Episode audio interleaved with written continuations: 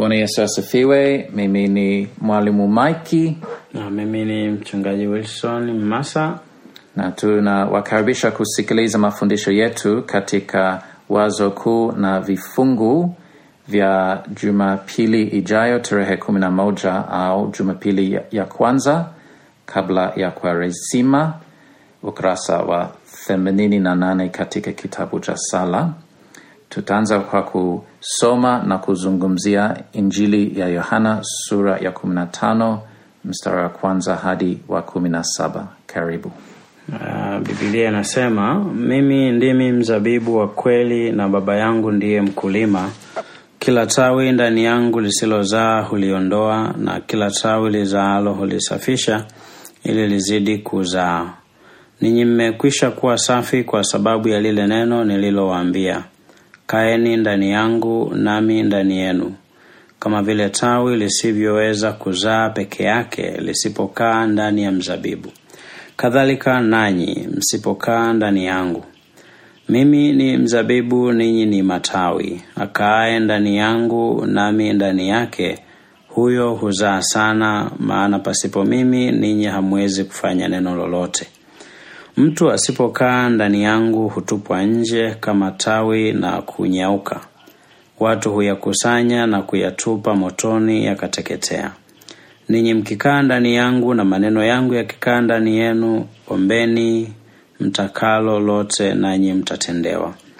Hivyo hutukuzwa Baba yangu kwa vile mzaavyo sana, nanyi mtakuwa wanafunzi wangu. Kama vile Baba alivyonipenda mimi, nami nilivyompenda nilivyowapenda ninyi, kaeni katika pendo langu. Mkizishika amri zangu, mtakaa katika pendo langu, kama vile mimi nilivyozishika amri za Baba yangu na kukaa katika pendo lake.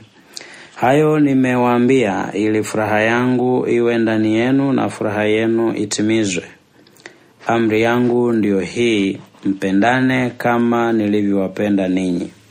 Hakuna aliye na upendo mwingi kuliko huu wa mtu kutoa uhai wake kwa ajili ya rafiki zake. Ninyi mmekuwa rafiki zangu mkitenda ni waamuruyo. Siwaiti tena watumwa, kwa maana mtumwa hajui atendalo bwana wake, lakini ninyi nimewaita rafiki, kwa kuwa yote niliyoyasikia kwa Baba yangu nimewaarifu. Si, si ninyi mlionichagua mimi, bali ni mimi niliyewachagua ninyi, nami nikawaweka mwende mkazae matunda, na matunda yenu yapate kukaa, ili kwamba lolote muombalo Baba kwa jina langu awapeni. Haya na waamuru ninyi mpate kupendana. Amen. Amen.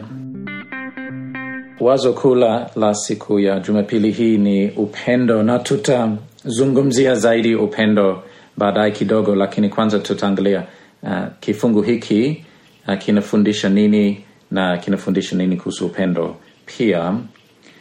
Na mazingira ya uh, kifungu hiki ni muhimu kukumbuka ya kwamba uh, Yesu anafundisha jambo hili wakati wa chakula cha mwisho au usiku ule ambaye aliposalatiwa, na Yesu anaendea msalabani, na baada ya kufa na kufufuka ameshaambia wanafunzi wake ya kwamba anaenda mbinguni, na kwa itakuwa ya kwamba wanafunzi wake wana wanabaki hapa ulimwenguni, lakini Yesu ameenda mbinguni. Na Yesu anawaandaa wanafunzi wake kwa uh, wakati huo na utume na huduma ambaye anawapa kufanya, na kwa sababu hiyo uh, anawaahidi Roho Mtakatifu atakuja, anafundisha jinsi itakavyokuwa, lakini pia anawapa um, maneno ya kufuata.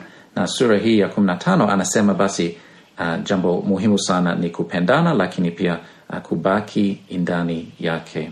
Mchungaji, tunaona nini uh, muhimu katika kifungu hiki, labda kwa mtu anayeandaa kuhubiri? Uh, kilicho muhimu ni ujumbe mkuu wa kifungu mm ambao ndio ulikuwa lengo la Yesu kuwasilisha kwa wanafunzi wakati anawahutubia hutuba ya mwisho kabla ya kuondoka, ili wao waendelee na huduma. Lakini ili waendelee na huduma, kuna jambo muhimu ambalo anawa, anawaachia ili kulishika, haswa mstari wa nne anaposema kaeni ndani yangu nami ndani yenu, kama vile tawi lisivyoweza kuzaa peke yake lisipokaa ndani ya mzabibu, na kadhalika nanyi msipokaa ndani yangu. Kwa hiyo katika kutimiza wajibu ambao Yesu anawaachia kuna jambo hapa la uhusiano kati ya wanafunzi wa Yesu na Yesu mwenyewe. Uh, waishi ndani yake, wadumu katika mafundisho yake, na haswa kuendeleza lile kusudi la kueneza ufalme wa Mungu, lakini wakumbuke kwamba pasipo yeye hawawezi kufanikiwa. Mm. Kwa hiyo pamoja na yeye watafanikiwa. Kwa hiyo si tu kwamba anaenda na waacha bila uwepo wake. Uwepo wake upo, yeye yupo, kwao wanahitaji kudumu katika yeye. Wameshapata kila kitu cha kuwatia moyo na kuwahimiza katika wajibu wao. Kwa hiyo anawasisitiza wakae katika yeye kwa kulishika neno lake, kwa kumtegemea yeye, ili wafanye huduma yao na iwe na matokeo, kwa sababu wanatolea mfano wa mzabibu na matawi, kwamba matawi yanategemea mzabibu wenyewe mm. kwa sababu ndio chanzo chake mm. kwa hiyo na yesu ni chanzo cha huduma na huduma yenyewe inamtegemea yeye kwa hiyo tawi lisitoke katika mzabibu kwa sababu halitafanikiwa mm. kwa wafuasi wake na kanisa na wakristo kwa ujumla wake kuna jambo muhimu la kukaa ndani ya kristo kushika neno lake kushika mafundisho yake alafu na kuyaeneza hayo mm. katika wajibu huo Okay. Yesu ni, ni msingi na muhimu sana kwa sababu anasema ya kwamba kama um, mtu hakai ndani yake hakuna matunda kabisa mm. lakini ikiwa anakaa ndani yake mstari wa tano atazaa sana lazima mm. lazima kwa sababu Yesu yuko mm. ana, anamhuisha anampa nguvu na Yesu mwenyewe ataleta matunda yake kupitia tawi ama tawi hayo mm. kwa lazima kwa sababu Yesu yupo au yuko ndani ya huyu mtu na huyu mtu ndani ya Yesu lazima atazaa uh, matunda sana. Kwa hiyo hii lugha ya kukaa ndani ya Yesu mm. hiyo lugha ina maana gani? Kwa sababu mtu hawezi kukaa ndani ya mtu mwingine mm. Kwa hiyo alikuwa na kusema nini au kufundisha nini kwa lugha hii ya kukaa ndani? anawafundisha kuhusu uhusiano uliopo kati ya wao na yeye kwa sababu mm. kwenye mstari wa kumi na sita anasema si ninyi mlionichagua mimi bali ni mimi niliyowachagua ninyi mm. nami nikawaweka mwende mkazae matunda mm. na matunda yenu yapate kukaa Okay. kwa hiyo ni swala la uhusiano kati ya yeye na wao kwa hiyo uh, udumu ule uhusiano uendelee ule uhusiano na namna ya kuendelea uhusiano anasema kwenye mstari wa tatu kama si wa nne watalishika neno lake mm. mm-hmm. watalishika neno lake kwa hiyo neno lile ni, ni, ni mwongozo mm-hmm. wa maisha ya uhusiano mm-hmm. na wao katika kristo na kristo yuko ndani yao kwa kushika neno lake Ndio, kwa hiyo ni, ni jambo la uhusiano ndio na lakini wa- wakristo wengi siku ya leo hawafikirii kuhusu jambo la uhusiana na mungu au uhusiana wa, wao na yesu. Uh, wanaweza kufikiria uh, kuhusu kanisa kuwa ni, ni jambo matendo ya kufanya. Mm-hmm. halafu ita- itawasalamisha labda kwa siku ya mwisho lakini hawa hawafikirii ukristo kuwa ni uhusiano mm. na mungu kwa baba uh, yesu kuwa kama kama bwana au rafiki. Um, unasema, unaweza kusema nini? Labda kwa nini watu hawafikiri hivyo au kutia moyo waanze kuona uhusiano mzuri na yesu? Uh, kwa kawaida watu wana, wana, tu, wanapenda kuhusiana na vitu vinavyoonekana. Okay.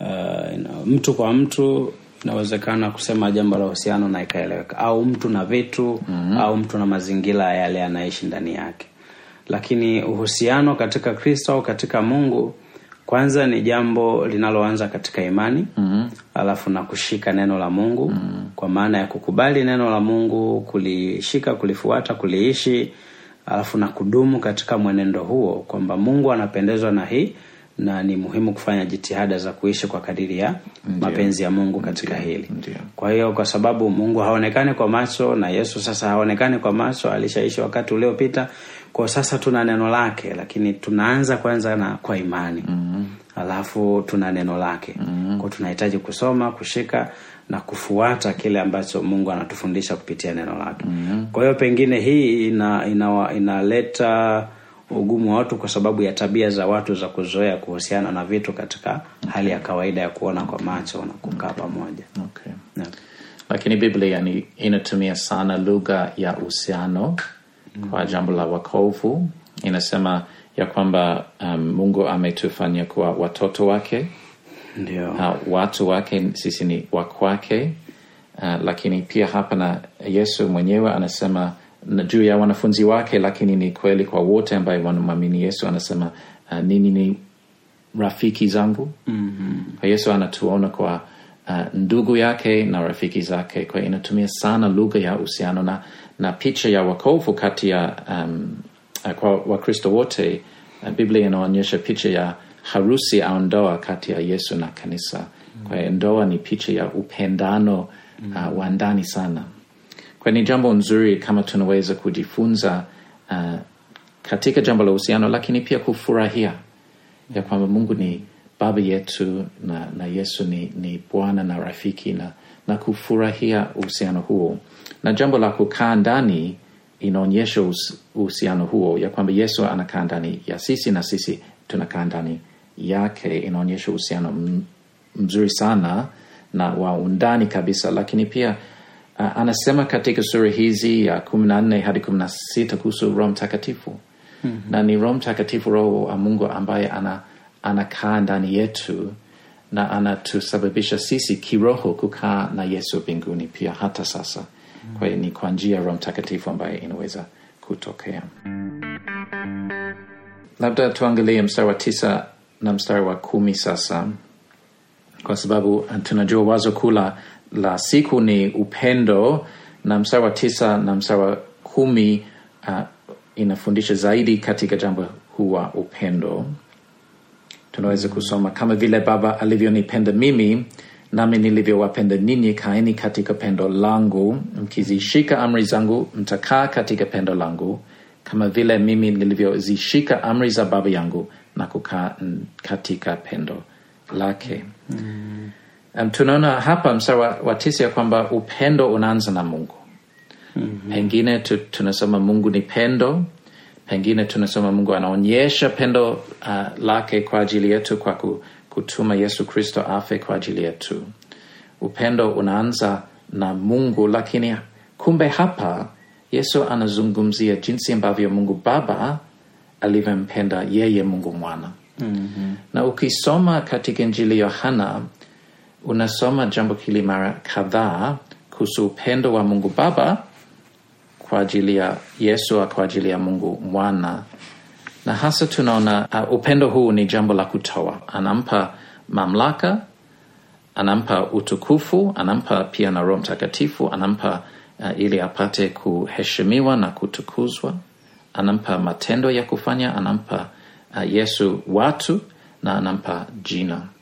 Kwa jambo la upendo kwa mungu hasa ni jambo la kumpa uh, mwana au uh, kutoa uh, kwa sababu upendo unafanana na ukarimu mm-hmm. na yesu pia katika injili ya hana anawapenda watu kwa kutoa ana, anawapa roho mtakatifu anawapa maji hai anawapa amani na utukufu na uzima wa milele hapa mstari wa tisa na mstari wa kumi inasema kuhusu upendo na ni rahisi kwa mhubiri na msikilizaji kusisitiza uh, mstari wa kumi kuhusu kushika amri mm-hmm.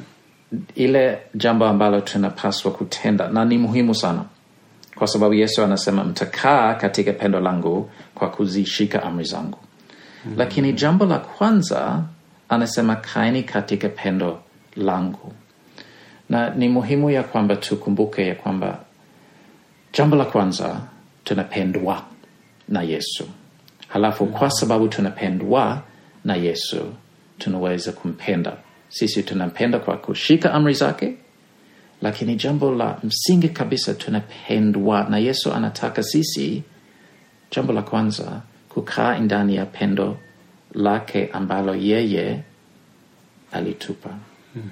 na hiyo ni ile ya kwamba alikufa kwa ajili yetu alifufuka kwa ajili yetu anatawala mambo yote kwa ajili yetu anatupa roho mtakatifu anatupa uzima wa milele. Mambo hayo kaa ndani ya pendo lake. Jua ya kwamba wewe unapendwa na yesu. Usitoke usiache usigeuke. Kaa ndani ya pendo hili la yesu.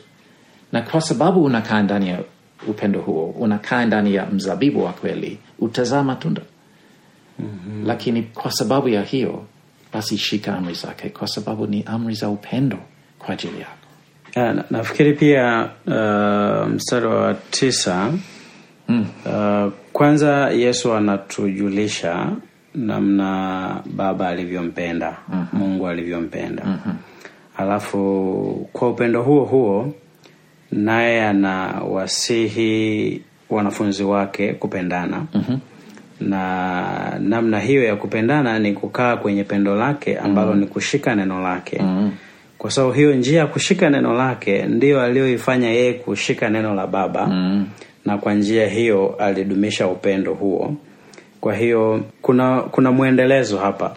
Mungu anapenda yesu anapenda na anasihi kupendana na namna ya kusihi kupendana inaonyesha kukaa kwenye pendo lake mm. alafu namna hiyo kukaa kwenye pendo lake ina, inatokana na kushika mm. neno lake kushika amri zake kushika uh, hiyo nia ya kupendana kwa sababu ya ule mstari wa nne kaeni ndani yangu sasa hii ni namna ya kukaa ndani yake kwa kupendana kwa kushika neno lake kwa sababu ndio njia ambayo yeye ameishi mm-hmm. na mara kadhaa alisema na wanafunzi wake kuwa, ku, kuwapa msisitizo katika hii. Mm. kwa sababu uh, wakilishika neno lake watakaa ndani yake naye atakaa uh, ndani yao. Kwa hiyo upendo utaendelea kuonekana katika matendo ya kushika neno lake. Kwa hiyo msisitizo unaendelea katika jambo hilo la upendo ambalo ndio litaonyesha maisha ya ndani ya yesu na yesu ndani yao. Kwa hiyo nadhani hii ni, ni muhimu inatupa mwangaza au mwongozo mzuri wa namna ya, ku, ya, ku, ya kudumisha upendo kwa sababu tuna tayari tunajifunza kutoka kwa mungu Yeah. tunajifunza kutoka kwa yesu yeah. namna ya kutendeana yeah. ili tudumu katika pendo lake kwa hiyo hii ni, ni muhimu sana Yeah. kwa sababu anaendelea kuifundisha pia mahali pengine na kwa sababu mungu ni pendo neno lake pia linaonyesha upendo mm. na linatuongoza jinsi ya kupendana na linatufahamisha uh, kutendeana kwa upendo mm. tukisikia neno lake lakini pia anatufundisha jinsi ya kumpenda mungu mm. kuna watu wengi ambayo wana juhudi sana kwa mungu na wanataka kumpenda lakini hawajamsikiliza hawajamsikiliza mungu mm. anataka nini mm. kama ile ya ndama dhahabu mm. um, wakati wa musa na aruni na musa alitengeneza hii ndama sanamu na aliwaambia watu kusherehekea mungu. Mm. lakini mungu alikasirika kwa sababu ameshasema amri kumi usijifanyie sanamu. Kwa watu wengi juhudi na upendo upo lakini hauambatana na ufahamu. Ndio sababu yesu anasema neno lake kaa ndani ya neno lake au neno lake kukaa ndani yetu. Akushika amri zake kwa sababu inatuonyesha jinsi ya kumpenda mungu. Mm. jinsi ya kumpenda mungu. Muhimu sana um, na hapa anasema kupendana. Uh, amri mpya ambayo yesu anatupa ni amri mpya uh, tofauti na ile ya gano la kale kwa sababu gano la kale inasema kuwapenda majirani lakini hapa kupendana ni mpya sio sana kwa neno la kupenda lakini kwa njia njia. Kwa sababu yesu sasa anaonyesha njia ya kipekee ya kupenda. Kwa sababu mstari wa uh, kumi na tatu anasema hakuna aliye na upendo mwingi kuliko huu wa mtu kuutoa uhai wake kwa ajili ya rafiki zake mm. kwa upendo ambayo yesu anatuita kuonyesha na kuishi kwalo si upendo wa kusema na kupenda na kupenda lakini ni upendo ule wa kujitoa mm. kwa ajili ya wema wa mwingine mm. na si wema wangu lakini kwa wema na um, mafanikio na baraka za mtu mwingine mm. tukifanya hivyo tutazaa matunda unafikiri mchungaji matunda hapa anaposema kuzaa matunda matunda ni nini hasa Uh, kwanza watu wa kwanza anaoongea nao ni wanafunzi wake uh-huh. anaowaachia huduma uh-huh. kwa hiyo ni matunda ya huduma watafanikiwa katika huduma yao lakini pia ni wakristo Mm. kwa hiyo watafanikiwa katika maisha ya kikristo kwa hiyo mafanikio yao ni, ni, ni, ni matunda ya hiki ambacho yesu anakisema kwa sababu wanapaswa kubeba ujumbe wa injili kutoka yerusalemu na kwenda nje ya yerusalemu kwa hiyo mafanikio ya huduma ile ni matunda lakini pia na maisha yao ya kikristo maisha ya ibada maisha ya kikristo uh, mafanikio yake ni matunda Ndio. Naam. Okay, kwa hiyo tunapata mawazo makuu labda matatu hapa, ile lugha ya kukaa ndani mm-hmm. kaa ndani ya Yesu, kaa ndani ya upendo wake mm-hmm. um, tuna wazo la upendo um, kushika amri za Mungu, kupendana, lakini hasa ya kwamba sisi tunapendwa na Yesu mm. halafu na ile wazo la kuzaa matunda matunda kwa namna ya kuitikia neno hili akutia moyo mtu ambaye anasikia, utasema nini? Uh, jambo la kwanza ambalo nitasema ni ule umuhimu wa kukaa ndani ya Kristo. Mm. Hii ni muhimu sana kwa sababu hii ndio njia pekee ya sisi kudumisha, kuendeleza uhusiano kama Kristo. Uhusiano wetu na Kristo ni lazima tuwe ndani yake Okay. kwa kulishika neno lake, kwa kuyafuata mapenzi yake, kwa kukubaliwa naye katika mwendelezo huu wa kwamba sisi tuko upande wake. Ndio. Kwa Kwa hii ni muhimu. Kila siku Mkristo wa kawaida. Ana mashughuli yake ya kilimo au biashara, anawezaje kukaa ndani ya Yesu? Uh, kwanza kwa kumsikiliza Yesu kupitia neno lake. Alafu na kujitahidi kufuata yale ambayo anajifunza katika neno la Mungu. Na pia kuomba, kuwa na muda wa kuomba ili kudumisha mawasiliano na yule anayehusiana naye kwa njia ya kumfuata katika neno lake. Okay. Kwa hii ni muhimu, na kuomba hakuna hakuna muda maalum. Mm. Uh, mara nyingi watu wanaweza kuwa na wanawaza kwamba Mungu atasikia wakati wa kuombea chai au chakula cha mchana au chakula cha jioni au wakati wa kwenda kulala, lakini muda wote ni tuko kwenye uhusiano na Mungu, kwao, tunaweza kuwasiliana naye wakati wowote Mm. iwe ni asubuhi, iwe ni mchana, iwe ni jioni. Hakuna muda ambao Mungu hayuko kazini. Na wakati mwingine tunaweza kufikiri kama kuna muda maalum tu wa Mungu kufanya kazi, kwao, tukiingia kwenye maombi atasikia, lakini muda mwingine ni kama hayupo na ni kama hasikii. Lakini muda wote ni wetu na Mungu yuko kwa ajili yetu na tunaweza kumwomba wakati wote na anasikia.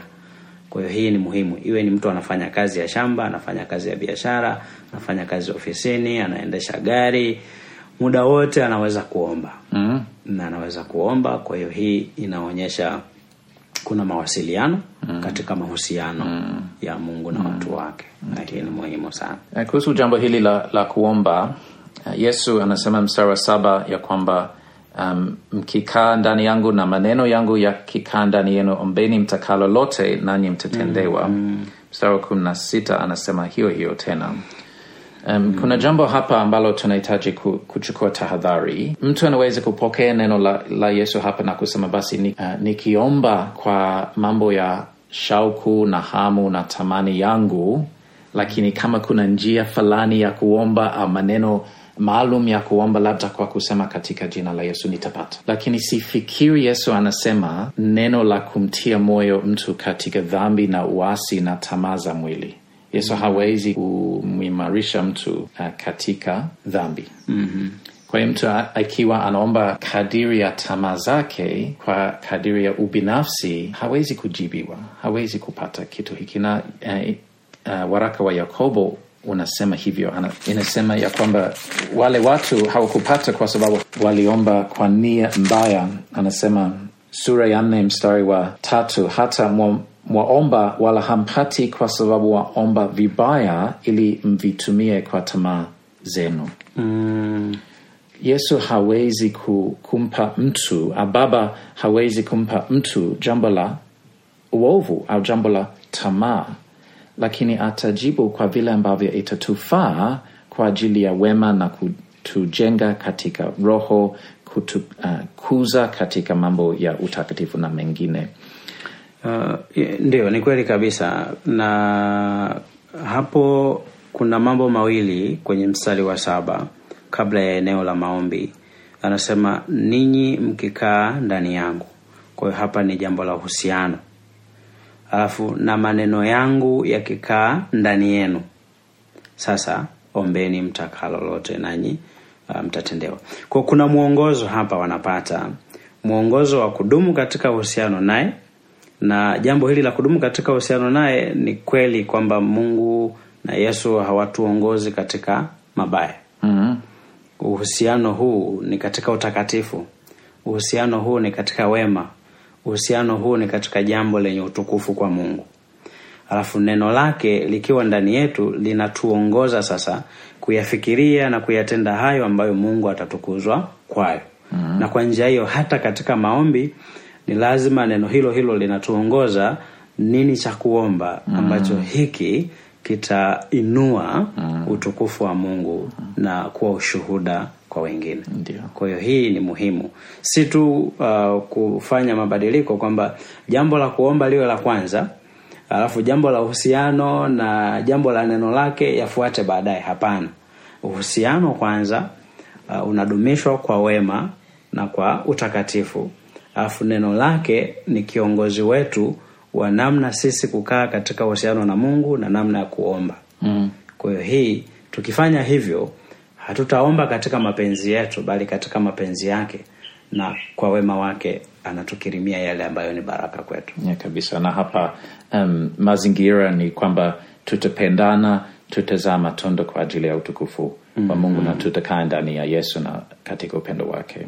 Mm. na ndivyo yesu anapofundisha wanafunzi wake jinsi ya kuomba anasema basi ombe hivi uh, na anasema kuomba kwa utukufu wa mungu baba na kwamba mapenzi ya mungu yatatimizwa hapa duniani. Kwa hiyo kama unavyosema tunapaswa kuomba kadiri ya mapenzi yake. Na yesu anaonyesha hivyo. Alipoenda uh, pale um, bustani uh, inayoitwa gethsemani na yesu aliomba ya kwamba kikombe kile cha kifo chake na, na ku, kupata asiri ya mungu juu ya dhambi ki- kimwondelee uh, lakini anasema si kama nitakavyo mimi lakini kama utakavyo Wow. wewe na yesu anaonyesha jinsi ya kuomba kwa sababu inatubidi kuomba mm. si kama nitakavyo mimi lakini kama utakavyo wewe ila kwa sababu mungu ni baba yetu anataka pia kusikia um, mambo yote katika maisha yetu mm. anataka sisi kumwambia kila kitu pamoja na vile ambavyo labda tunahangaika tunaogopa ile ambayo labda ni, ni kama ndoto zetu na maoni yetu kwa maisha lakini pia mambo yote ni kama unavyosema mstari wa saba kwa kadiri ya neno lake kwa sababu ni neno lake ambalo linakaa ndani mm. yetu. Basi. Na, na, na hiyo ni, ni muhimu kwa wahubiri kwa sababu kwa yesu na wanafunzi wake kuna picha ya kiongozi na wafuasi wake. Ingawa pia hawa wanafunzi walipewa wajibu wa kuwa viongozi wa kanisa baadaye kwenda kwa hiyo nini tunaona kwa kiongozi? Yesu katika maombi yake kama ulivyosema anaonyesha ana mapenzi yake lakini hataki hayo yatendeke yatendeke ya baba. Mm-hmm. na hii inatupa picha kwamba hata viongozi wa sasa wa kanisa wachungaji na wahubiri wote wa neno la mungu katika makusanyiko yao wao ni viongozi. Katika maombi yao wana mapenzi yao.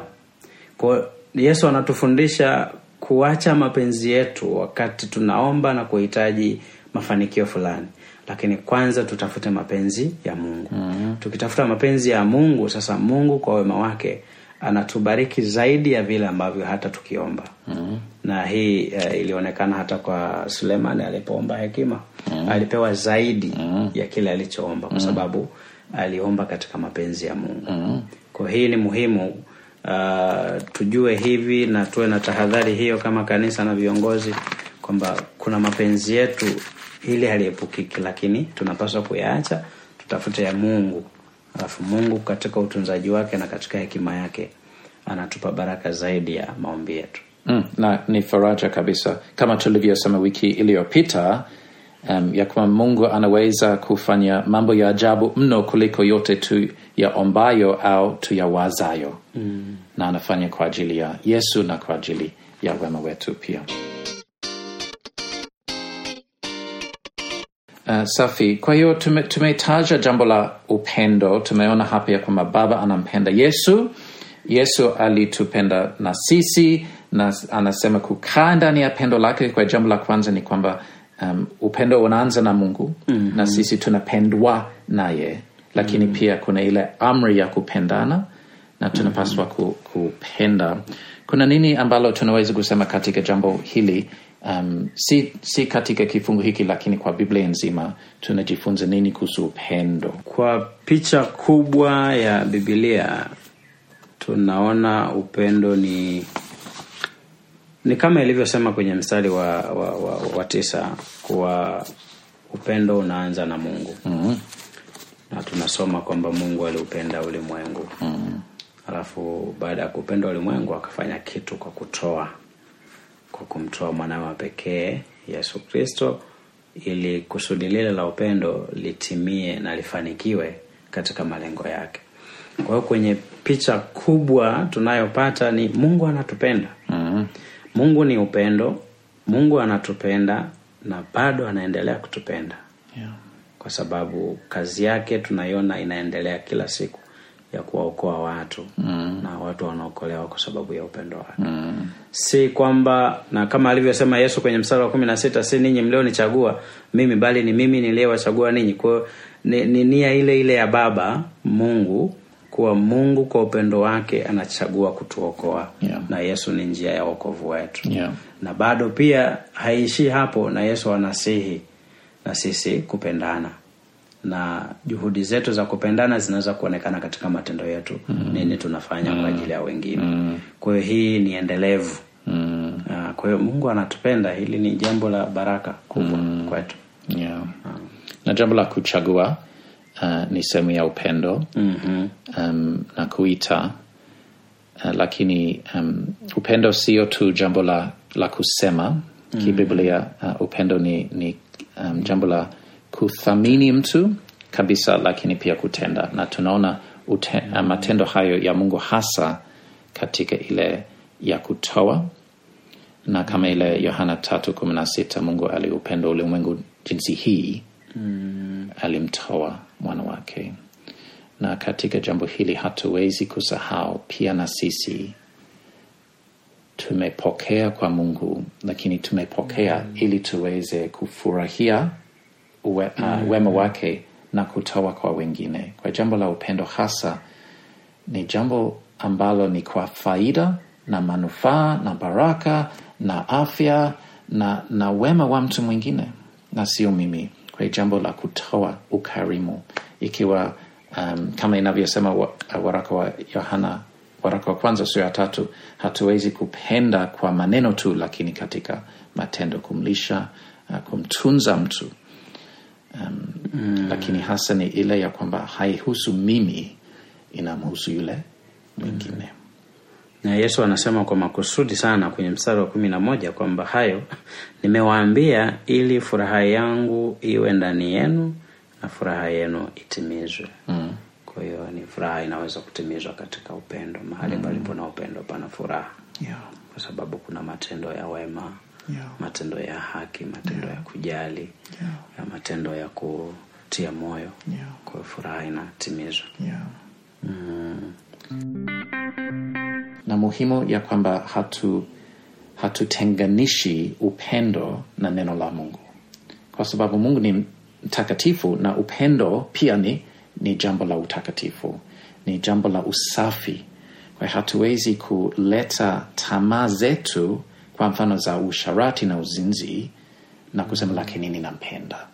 Si upendo hapa si upendo wa mungu. Kwa sababu upendo wa mungu ni takatifu upendo wa mungu ni safi upendo wa mungu uh, inaleta watu kuwa karibu na mungu na mm. hai uh, haishughulikii na mambo ya wovu ambaye uzinzi na usharati na Uh, labda hapa kuna kuna neno kidogo kuhusu upendo kuna kuna upendo na kuna mapenzi kwa picha ya hapa ni upendo inaonekana asili yake ni mungu na analeta ana, anatoa kwetu mm-hmm. kwa hiyo mtu anayependwa kuna matendo ya wema anatendewa. Mm-hmm. uh, kama ni jambo halilengi kuleta wema kwa wengine lakini linalenga faida binafsi. Kwa mfano kama mimi mambo yale ambayo ninapenda kwa faida yangu na kutaka niyafanye kwa faida yangu kwa haya ni mapenzi yangu. Ah, haya ni mapenzi yangu. Okay. lakini jambo la kufanya kwa ajili ya wema wa mwingine kwa faida ya mwingine kwa kutia moyo mwingine hili lina asili ya moja kwa moja kutoka kwa mungu Mm. na hii ni upendo Safi. na hii ni upendo sasa. kwa hiyo nadhani tuna wajibu wa kuwa waangalifu tunapoongea kuhusu upendo kwamba mbona nakupenda mbona nakupenda na wewe hujali lakini unasema mbona nakupenda maana yako unaonyesha kuna nini unafanya na labda hakipokelewi kwa shukrani. Lakini kama unachohisi unamfanyia mtu bali ni kwa mapenzi yako kwa inawezekana isiwe ni upendo hata kama inaweza ikaonekana ni nzuri. Mhm.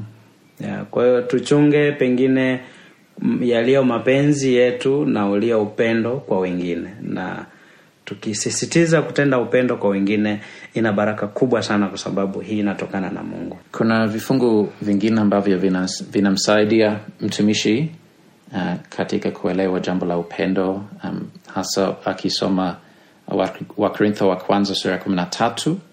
Mm, lakini pia na warumi sura tano msara wa sita hadi wa inaonyesha inasema mungu alionyesha upendo wake um, kwa kumtoa yesu. Pia waraka wa kwanza wa yohana sura ya tatu na sura ya nne. Niongezee kwa mstari wa kumi na saba ambao ni wa mwisho kwenye kifungu hiki. Uh, mstari wa kumi na saba yesu anamalizia jambo la upendo kwa maneno hayo. Anasema haya na waamuru ninyi mpate kupendana. Na nini tunaona hapa? Tunaona upendo ni amri. Ni amri takatifu ya yesu mwenyewe kwa sababu upendo ni jambo la utakatifu. Linaanza na mungu linakuja kwa yesu na linakuja kwa yesu anapenda watu na watu anawaamuru kupendana. Kwa hiyo ni, ni, ni, ni amri takatifu kutoka kwa yesu anatutaka tupendane mm. kwa si ombi lakini ni amri na hii ni amri kwa sababu kwa asili sisi hatuna upendo Mm.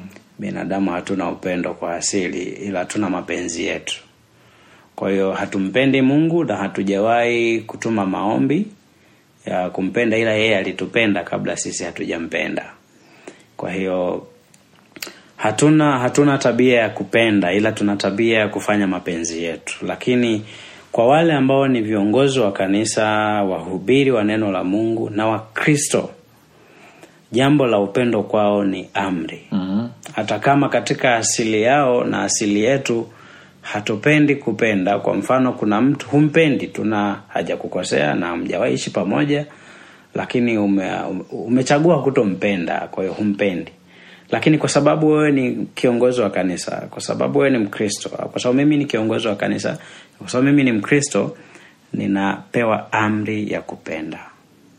Na ninapotii amri hii ya kupenda uh, yesu anafundisha na hata mitume wanafundisha kuwa uh, ninatokana na mungu. Yaani yule anayependa amezaliwa na mungu ametokana na mungu kwa hiyo anaishi katika uh, utakatifu wa kufuata neno la mungu. Kwa hiyo upendo ni jambo la lazima ni jambo la amri. Tumepewa amri na nataka hii tukumbuke sisi wote wahubiri wa neno la mungu walimu wa neno la mungu wachungaji wa kundi la mungu kwamba tumepewa kupendana. Wajibu wetu mkubwa kwa watu tunaowahudumia tuwahudumie kwa upendo. Tukiwahudumia kwa upendo tutawatolea huduma ambayo ndani yake itakuwa ni ina matunda yanayomtukuza mungu kama ushuhuda wa huduma yetu kwa watu wake ambao tunawahudumia. Kwa hiyo tukumbuke hii na tujitahidi kama hatuna moyo wa kupenda tuombe mungu atusaidie kuwa na moyo na tabia ya kumpenda yeye mwenyewe kupenda neno lake lakini kupenda watu wake. Na hii ni muhimu italeta matokeo makubwa ya kazi yetu katika kanisa. Lakini hata katika maisha ya kikristo itaendelea kudumisha uhusiano wetu na mungu na vile ambavyo tuna tunatenda kwa kadiri ya neno lake